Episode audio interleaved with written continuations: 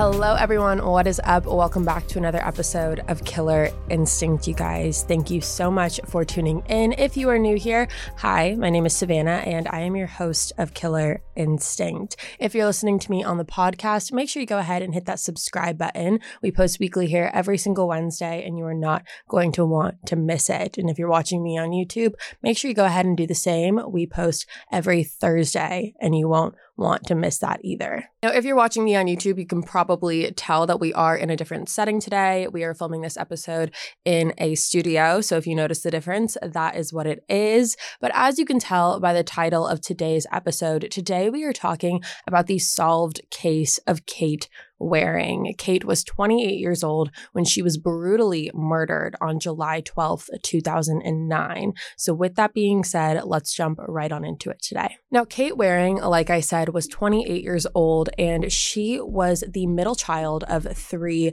siblings growing up. She had her older brother Joe and her younger brother Richard. So, she was right in the middle of the two of them. And Kate grew up in a pretty well off family in South Carolina. Her parents, Janice and Tom, wanted the absolute best for their children. Their house was located on a very prominent street called The Battery, located in Charleston, South Carolina. And Kate's childhood consisted of all of the finer things. She went to dance lessons and birthday parties. She was really popular. She had a lot of friends, and she had an absolute passion for animals. That was something that really, really tugged at her heartstrings. And she spent a lot of time volunteering at animal shelters. Now, Kate had a very close relationship with both of her parents, but in particular, she had a very, very close relationship with her father, Tom. Tom has even said that Kate was the love of his life. She was his only daughter, and Kate really had Tom wrapped around his finger. However, despite Kate's idyllic childhood, she did struggle a little bit as well. There were times in Kate's life where she struggled with an eating disorder as well as depression. And as she grew up into her later teenage years, Kate definitely grew a little bit more of a rebellious side to her. She was always willing to take a risk no matter what the cost was and no matter what the consequence was. And that was something that very much worried her family. And her family was also let in on a little bit of a secret when Kate went off to college. Kate had confessed to her family and confided in her family that she had actually been sexually abused by someone who was very close to the Waring family when Kate was a child. Now, obviously, Kate's parents were completely appalled by this and they wanted to do everything that they could to help their daughter. So they ended up putting Kate in therapy, hoping that that would get her back on the right track with things. And at first, it seemed to be going really well. Now, even though therapy was one of the outlets that was working well for Kate, she did also dabble in a couple other unhealthier outlets as well. Kate started drinking very heavily, and she also started experimenting with some drug use. Now, with this mix of drinking and doing drugs, Kate really did hit rock bottom, and her parents noticed it. So they basically told Kate to come home and live with them for a little bit until she was able to get her life sorted out again. And so Kate agreed to do this. Now, while Kate was living at home, her father Tom decided to take an interesting approach with his daughter. He basically told her that she could pick anywhere in the world that she would want to travel to, and the two of them would go there together and make a vacation out of this. Tom thought that this would be a perfect idea to kind of start a new chapter for Kate and really put her on the right path and have a really nice experience that they could share together. And Kate was all on board with this idea as well. The two of them ended up going to the Arctic Arctic Circle because Kate wanted to see the polar bears. Again, this is another example of her love for animals. So the two of them went on this vacation together. And according to Tom, this was a very revolutionary trip for Kate. Kate realized on this trip that she could finally start living a different life, a life that she wanted and a life that she was excited about. Tom even remembers Kate turning to him at one point during the trip and saying, quote, I don't have to settle for what I've settled for, do I? Die, end quote. So this was a very big turning point for Kate. And even after this vacation, Kate's family and friends noticed a very big difference in her. She was a lot more positive of a person, and she just overall seemed happier. Her drug and alcoholic tendencies did come to a stop, and she was still living at home at this time, trying to sort out what her next step was. Now, interestingly enough, while Kate was on this trip to the Arctic Circle, she did end up meeting a man, and this was a Russian man that she had met on the cruise ship when she was out looking at the polar bears. Kate and this man really did seem to hit it off. They completely vibed, and Kate was really excited about this, thinking that this could be a potential relationship opportunity for her. So much so that she actually decided to go to Russia herself and visit this man. She visited him in Moscow and actually started to plan attending school in Moscow, and that was going to be the next chapter that she was going to start. However, she did have a little bit of trouble with her visa, so she wasn't able to go over there. So, in turn, she had to go back to Charleston. Now, during the time where Kate was trying to work on getting her visa approved, she did go back to Charleston and she was working on that while also simultaneously working on writing a children's book, which was something that was really exciting for her and her family. Her brother Joe says that he's never seen Kate happier than during that period of time after Russia. This was a huge turning point in her life, and she finally seemed like she was heading in the right direction, and everyone was so excited for her. Now, let's talk about June 12th, 2009. So, this started out as a very typical day for the Waring family. However, once the evening rolled around, Tom realized that something was very, very wrong. Uh, on the day of June 12th, Kate was really the only one that was at her house that day. All of her other family members were off doing things, running errands, working. So, Kate was really the only one there. And how Kate and her family typically operated is that when her other family members would go off and do the things that they needed to do,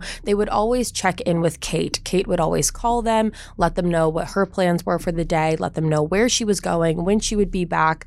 And Kate's father realized on June 12th, once the late afternoon rolled around, that he had not heard from Kate all day. And this was a very big red flag for him, considering Kate's previous lifestyle. He was always sure to check in with Kate and always had that constant communication. So to not hear from Kate all day was a very big red flag. So Tom ended up calling his wife and having his wife go back to the house to check in on Kate. Now, when Kate's mom walked into Kate's bedroom, all of her bedroom lights were still on and her belongings were all there as well, indicating that wherever Kate was, she was planning on coming back. Another big indication that wherever she was, she was planning on returning was the fact that Kate had left her medication in her bedroom, her brand new prescription bottle of her medication. And Kate's mom knew Kate never would go anywhere without this medication. This medication was quite literally Kate's lifeline, and she was fully aware of that. So, wherever she went, Kate's mom was pretty confident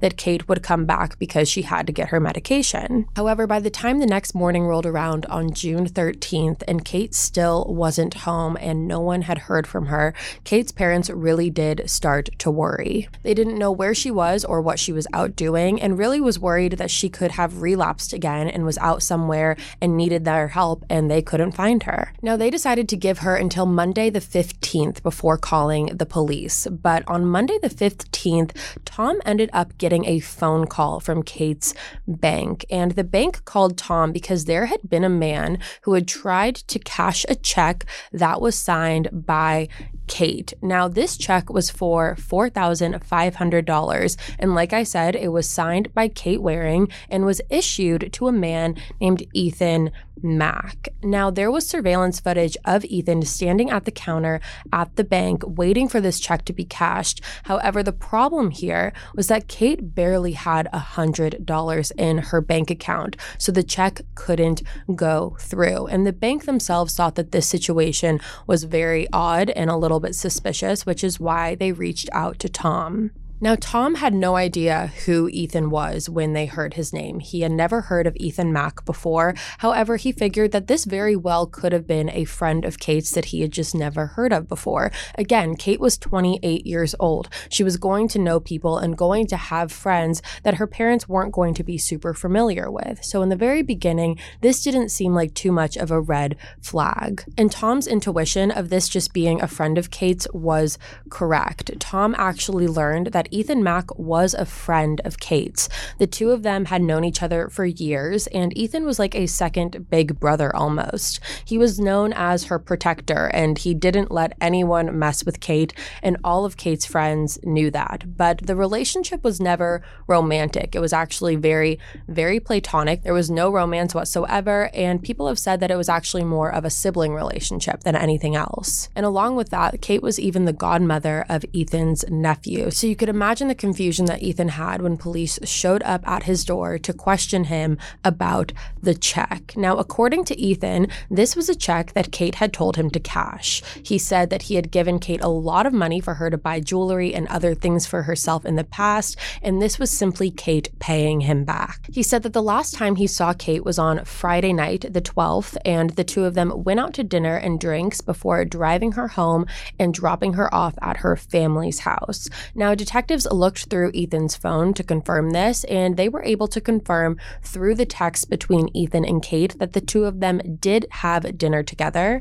And authorities took the following step of going to Ethan's home and searching through that as well. This was a home that he shared with his mother, and Ethan's mother and him were very eager to let police in and allowed them to look around, allowed them to go into Ethan's room, and they didn't find anything there. Now, at this point, even though Ethan was very cooperative with the police, allowing them into his home and allowing them to check his phone, he was not happy to be in the middle of this investigation at all. He even left a voicemail at the police station one time telling police to stop looking at him because all he ever tried to do was help Kate and be there for Kate and support Kate in any way that he could. And he really felt like they were targeting him. So, in short, Ethan basically told them to leave him alone. And because the police really didn't have anything on Ethan, they searched his house and nothing was there. His story added up with the texts that were on his phone with Kate. Police did have to move past him as a potential person of interest in this case. And what was hard here is that police weren't really even sure if a crime was committed. Because of Kate's past, police thought it was very possible that Kate just could have left on her own. But Kate's parents knew differently. They knew that Kate was trying to get on the right path. They knew that everything in her life was really adding up perfectly, and they knew that there was no way that she was just going to up and leave after all of the hard work that she had put in. So, because of this, they really started looking at what Kate did the day that she went missing, what Friday, June 12th, looked like for Kate. So, to walk through Kate's day on the 12th, the first thing that she did was she got a ride from her boyfriend at the time. Kate's boyfriend was a man named Howard, and Howard drove Kate to her therapist's office. Because of Kate's past and her history, her license had been revoked, so she was not able to drive anywhere. So, if Kate ever wanted to go somewhere, she would always need someone to drive her there. And Howard was often that person for Kate once they started dating. So Howard ended up driving Kate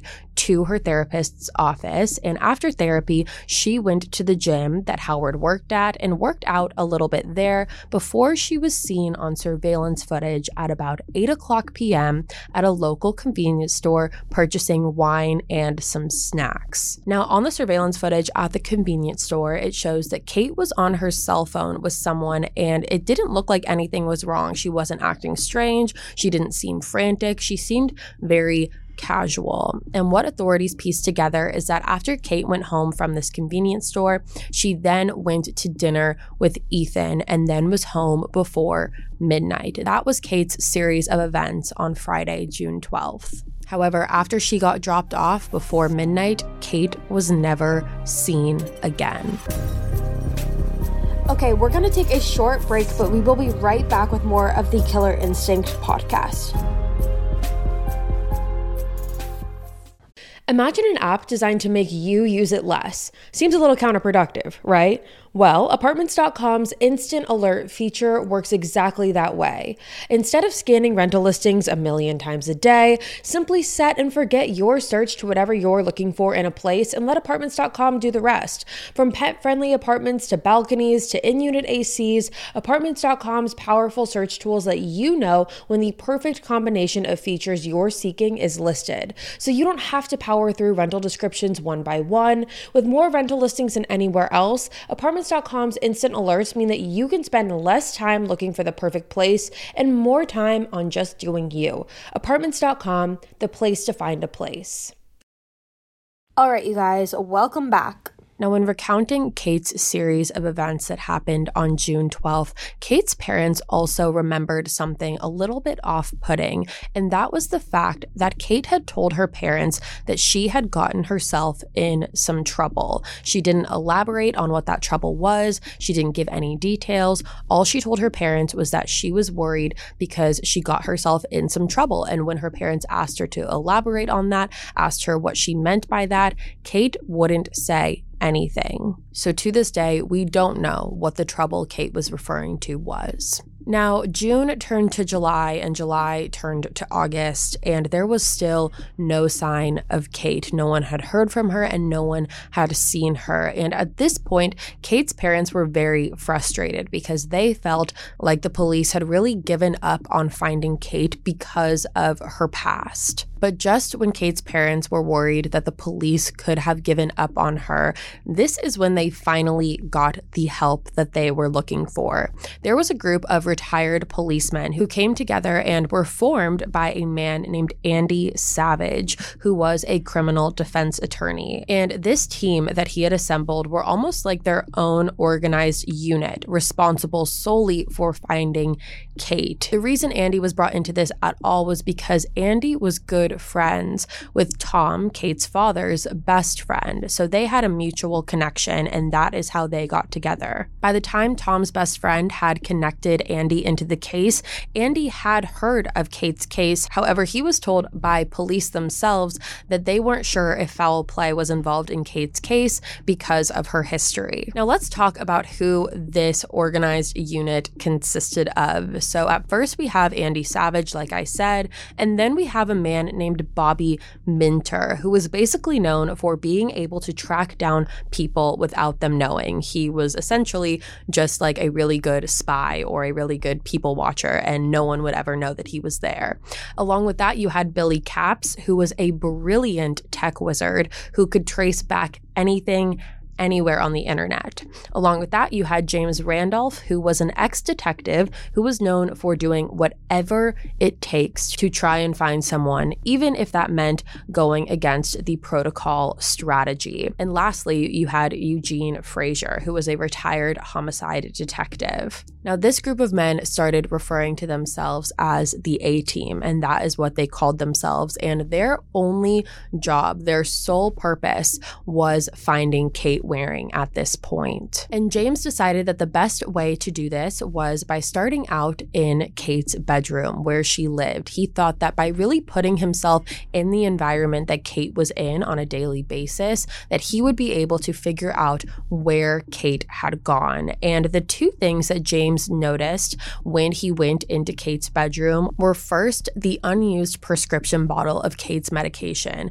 Again, like I said earlier, this is not something that Kate would have ever Ever ever left without. And it's not like she just poured out the pills and left the bottle. This was a completely unopened bottle of medication. Now, the second thing that James found to be very odd was the fact that Kate had Chinese money laying out on her bed, and no one could figure out why this was. There was no purpose for this, and no one could figure out what the connection was there. Now, the next step in this was Bill, who again was the technology guy, went on Kate's social media and really started tracking tracking when her last use of social media was. Bill said that before Kate had went missing, she used Facebook all the time. That was her main form of social media. She was constantly uploading pictures and changing her status. She was sending off emails and texts constantly. No matter what, Kate was in constant communication with someone at all times. However, what Bill learned is that the second that Kate went missing on June 12th, all of that communication came to a halt.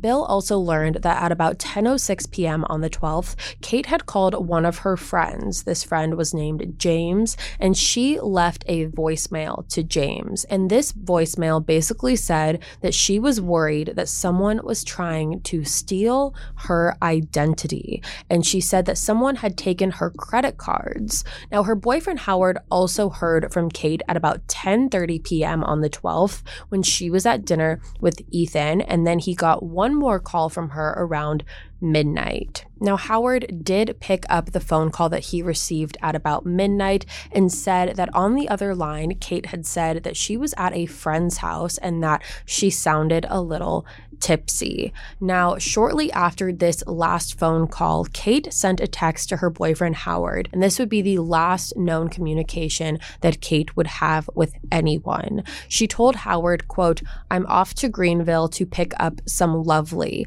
I'll be back in a few days." End quote. Now, Howard to this day says that he has no idea what lovely meant or what that was referring to, and he didn't really ask any questions. All he told her was to be careful and that he would talk to her later. However, that never happened. The last activity from Kate's cell phone came at 1:53 a.m. when Kate's phone called her own voicemail. And that specific call pinged from an area called James Island. Now, James Island was a couple miles away from where Kate lived, and it was also not the closest tower to her house. So, if Kate did make that call from her house, it would have pinged at a different tower. So that showed that at 1:53 a.m., Kate was not at home. Now, this also sparked the question of why would Kate be calling her own voicemail? She had never done that before, and her voicemail had actually been completely full for months. So this left the A team to believe that someone else was in possession of Kate's phone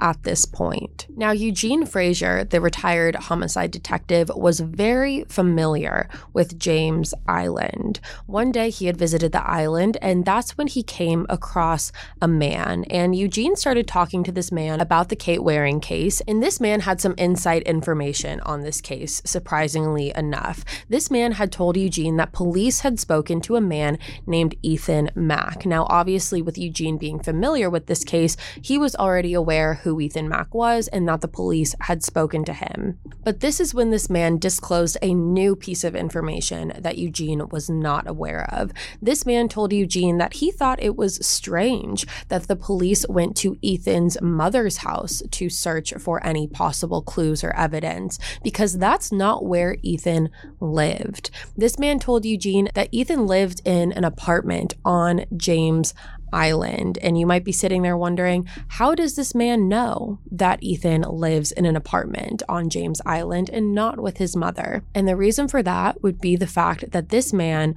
was actually Ethan Mack's landlord. Once Eugene heard this new piece of information, it automatically clicked to him because he thought it was very possible that Ethan had brought police to his mother's house and let them in with open arms and allowed them to search through his home to try and get them off track because that's not where he lived. Now, once the A team had this information, they also realized that police never really did a thorough investigation of Ethan's mother's house. They just walked in, they didn't have a search warrant, they didn't really look very thoroughly through his belongings, and they never followed up with him again after that. Now, after looking more into Ethan Mack, the A team also realized that Ethan had a girlfriend, and Ethan's girlfriend's name was Heather Kamp. Now, when the A team brought this name to Kate's parents, this name rung a bell to Kate's mother. Janice remembers that months prior to Kate's disappearance, she was at home one day and heard some voices coming from Kate's bedroom. She walked into Kate's room, and that's when she noticed that Kate was not alone. Kate was actually with a friend of hers, and Kate introduced her friend as Heather Kamp. Kate told her mom that Kate had met Heather while she was on the train coming back from Washington when Kate was trying to get her visa sorted out so she could go to Russia. So basically, Kate met Heather on the train back to South Carolina. When Kate and Heather met, Heather told Kate that she had gotten her wallet stolen and she had absolutely no money. She had nowhere to go. So Kate, being the person that she was, told Heather that she would help her out while she was trying to get everything sorted out. Heather Kamp was 31 years old, and Kate told her mother not to worry because Heather was a pediatric surgeon starting her job in the next couple days, so Heather would be able to pay Kate back. Now, there was an instance that always stuck out to Kate's mother, and that was the fact that Kate had gone to Janice just a couple days after she introduced her to Heather and told her mom that Heather's daughter had actually been involved in a fatal car accident in New Jersey. Now, something that Janice always thought was a little strange and off putting was the fact that Heather never seemed too bothered by the fact that her so called daughter had died in this car accident. She never went back to New Jersey, and that always stuck out as a red flag to Janice, as it would to most people. Now, when the A team looked more into Heather and her background, they saw that she had been arrested in Indiana for forgery, and they also had found out that she had been impersonating a doctor. Now, with this piece of information and having Heather being a possible missing link here, the A team brought this information to authorities, but authorities didn't really want to hear it. They kind of chalked it up as Ethan and Heather being petty criminals, but not being involved in any way in Kate's disappearance. At this point, the A team knew that they needed to come up with a strategic plan and that the police were not going to listen to them unless they came up with hardcore evidence and hardcore proof that Ethan and Heather had something to do with Kate's disappearance. Because at this point, what we know is that Ethan was the last person seen with Kate the night that she went missing. Kate's phone call is pinged in James Island, which is where Ethan lives, and she calls her voicemail at 1:53 a.m. So that is what we know about the hours leading up into Kate's disappearance. Now, with this information, Eugene actually went back to Ethan's landlord and asked if it was okay if he put a security camera outside of Ethan's apartment. That way, they would be able to track where Ethan was going, where Heather was going, what they were doing, because they just wanted to have surveillance on them. And the landlord agreed to do this. The A team even took it a step further and attached a GPS system to Ethan's car. That way, they would always know where he was at all times. Now, after watching the GPS system for a little bit, the A team realized that Ethan was spending a lot of time going to different pawn shops. So the A team would then follow Ethan and go to these pawn shops after he had left and walk in and see what he was selling. Now, Ethan was selling to these pawn shops different pieces of jewelry. Now, despite selling this jewelry, it wasn't clear who this jewelry belonged to. So the A team was not able to directly link this jewelry with Kate. Now, along with this, the landlord had gotten to a point where he was planning on evicting Ethan and Heather. They weren't paying their rent, and obviously, because of that, this landlord had to evict them. However, if Ethan and Heather were to be evicted, this kind of ruined the entirety of the A team's plan with watching them on surveillance because they felt that they were so close to figuring out what happened to Kate. They knew that Ethan and Heather were the missing link here as to figuring out what happened to Kate that day. So, because of this, the A team went to the landlord and basically begged him to not evict Heather and Ethan. And they decided to have the landlord write up a contract that basically said that Ethan and Heather would pay their rent in IOUs, which, if you don't know, stands for exactly how it sounds, which is IOU. And it's a document that acknowledges debt.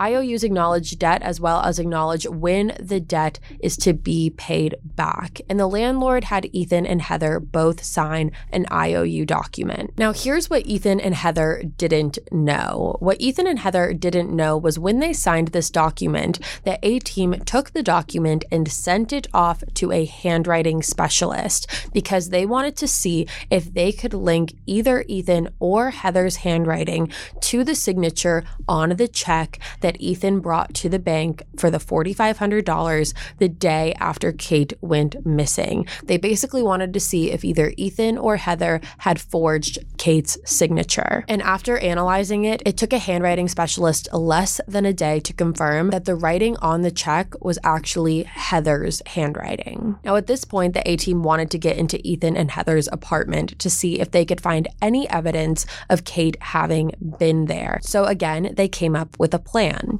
they decided to have the landlord go in there to spray for bugs, which was not what they were doing. That was just a cover up. And the A team also decided that they were going to have James go with the landlord and act as if he is the exterminator. Now, when James and the landlord got there, they walked in and Ethan was sitting on the couch, something that they were not expecting. They had actually thought at the time that Ethan was not going to be home because they tracked the GPS on his car. However, Heather had actually taken his car. So that was why his car wasn't there. However, Ethan was still in the house. So with Ethan still being in the apartment, James had to act fast. He walked in, pretended that he was the exterminator, said that he was going to walk around the area, and Ethan didn't think anything of it. James had asked Ethan to wait outside while he walked through the apartment, and Ethan agreed to do so. And when James was walking around the apartment, he found Ethan Backpack and he actually opened it up and looked inside of it. When he looked inside of this backpack, he found Chinese money inside of it, just like the Chinese money that he found in Kate's bedroom. But after scouring through that entire apartment, that was the only connection that they could find. So the A team decided to take, again, a different approach. Right next to where Ethan and Heather lived was a man named Terry Williams. Terry was their neighbor who had been seen on surveillance footage multiple times with Heather. And the A team basically walked right up to his door with a bag full of money and told Terry that they were aware that Ethan and Heather were the ones that killed Kate.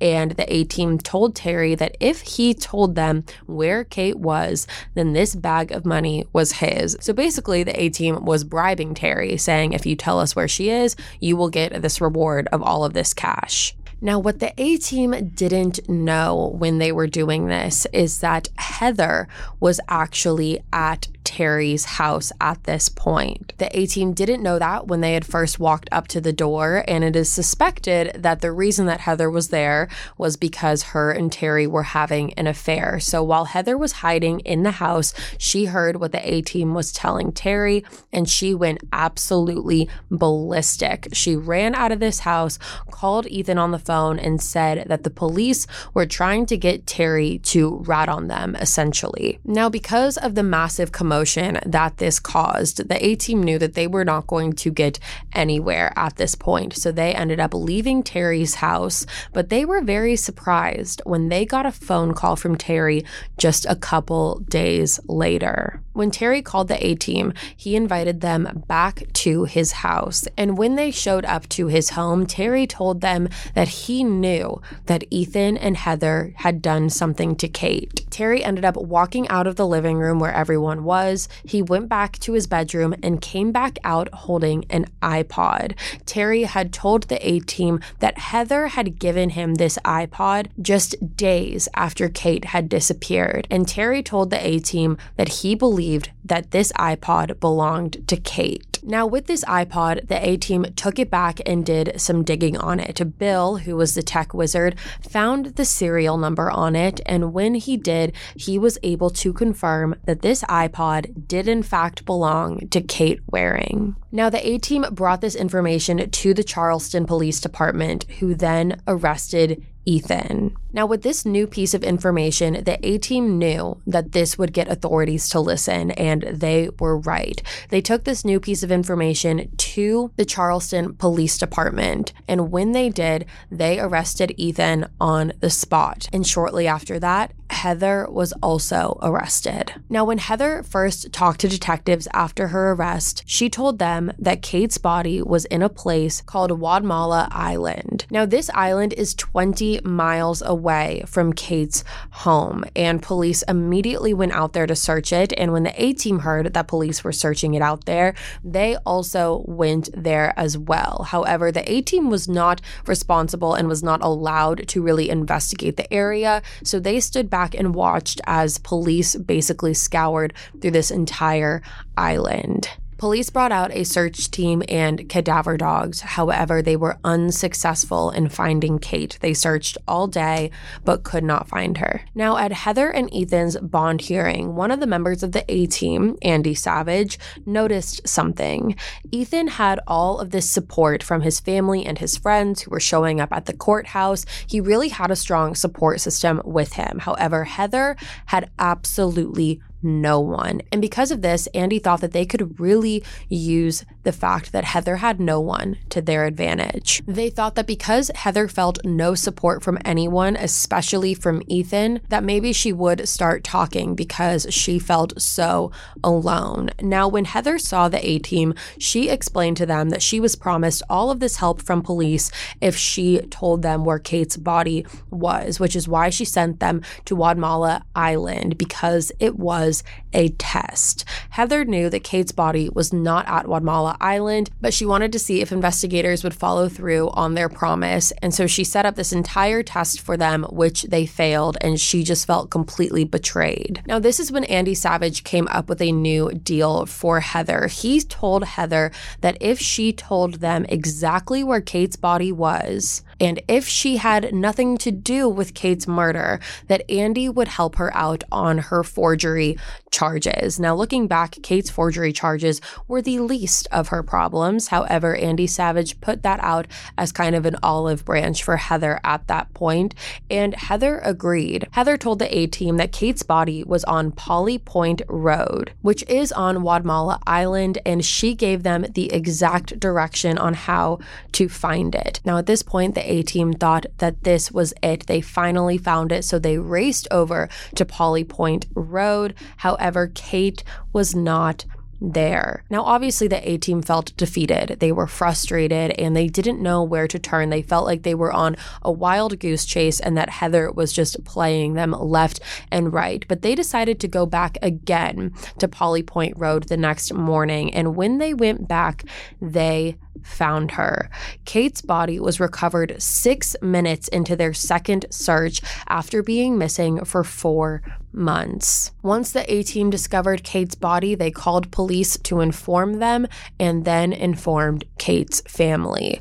After an autopsy was conducted, the medical examiner was not able to conclude a cause of death on Kate. In August 2009, Heather Kamp pled guilty to voluntary manslaughter, obstruction of justice, and forgery. Now, what investigators quickly figured out about Heather was that she was a con artist. She was a con artist who saw Kate on this train back to South Carolina and knew that she was her next victim. Heather had conned up to 13 men and women over the years, coming up with these absurd stories about how her children had fatal illnesses or that her husband beat her, so she had to leave, all which were lies that were jumping her from conning one person on to the next. Heather had multiple aliases, such as Angelica Kamp and Angelica Lopez, and this entire time she was also pretending to be a doctor. And not only was Heather pretending to be a doctor,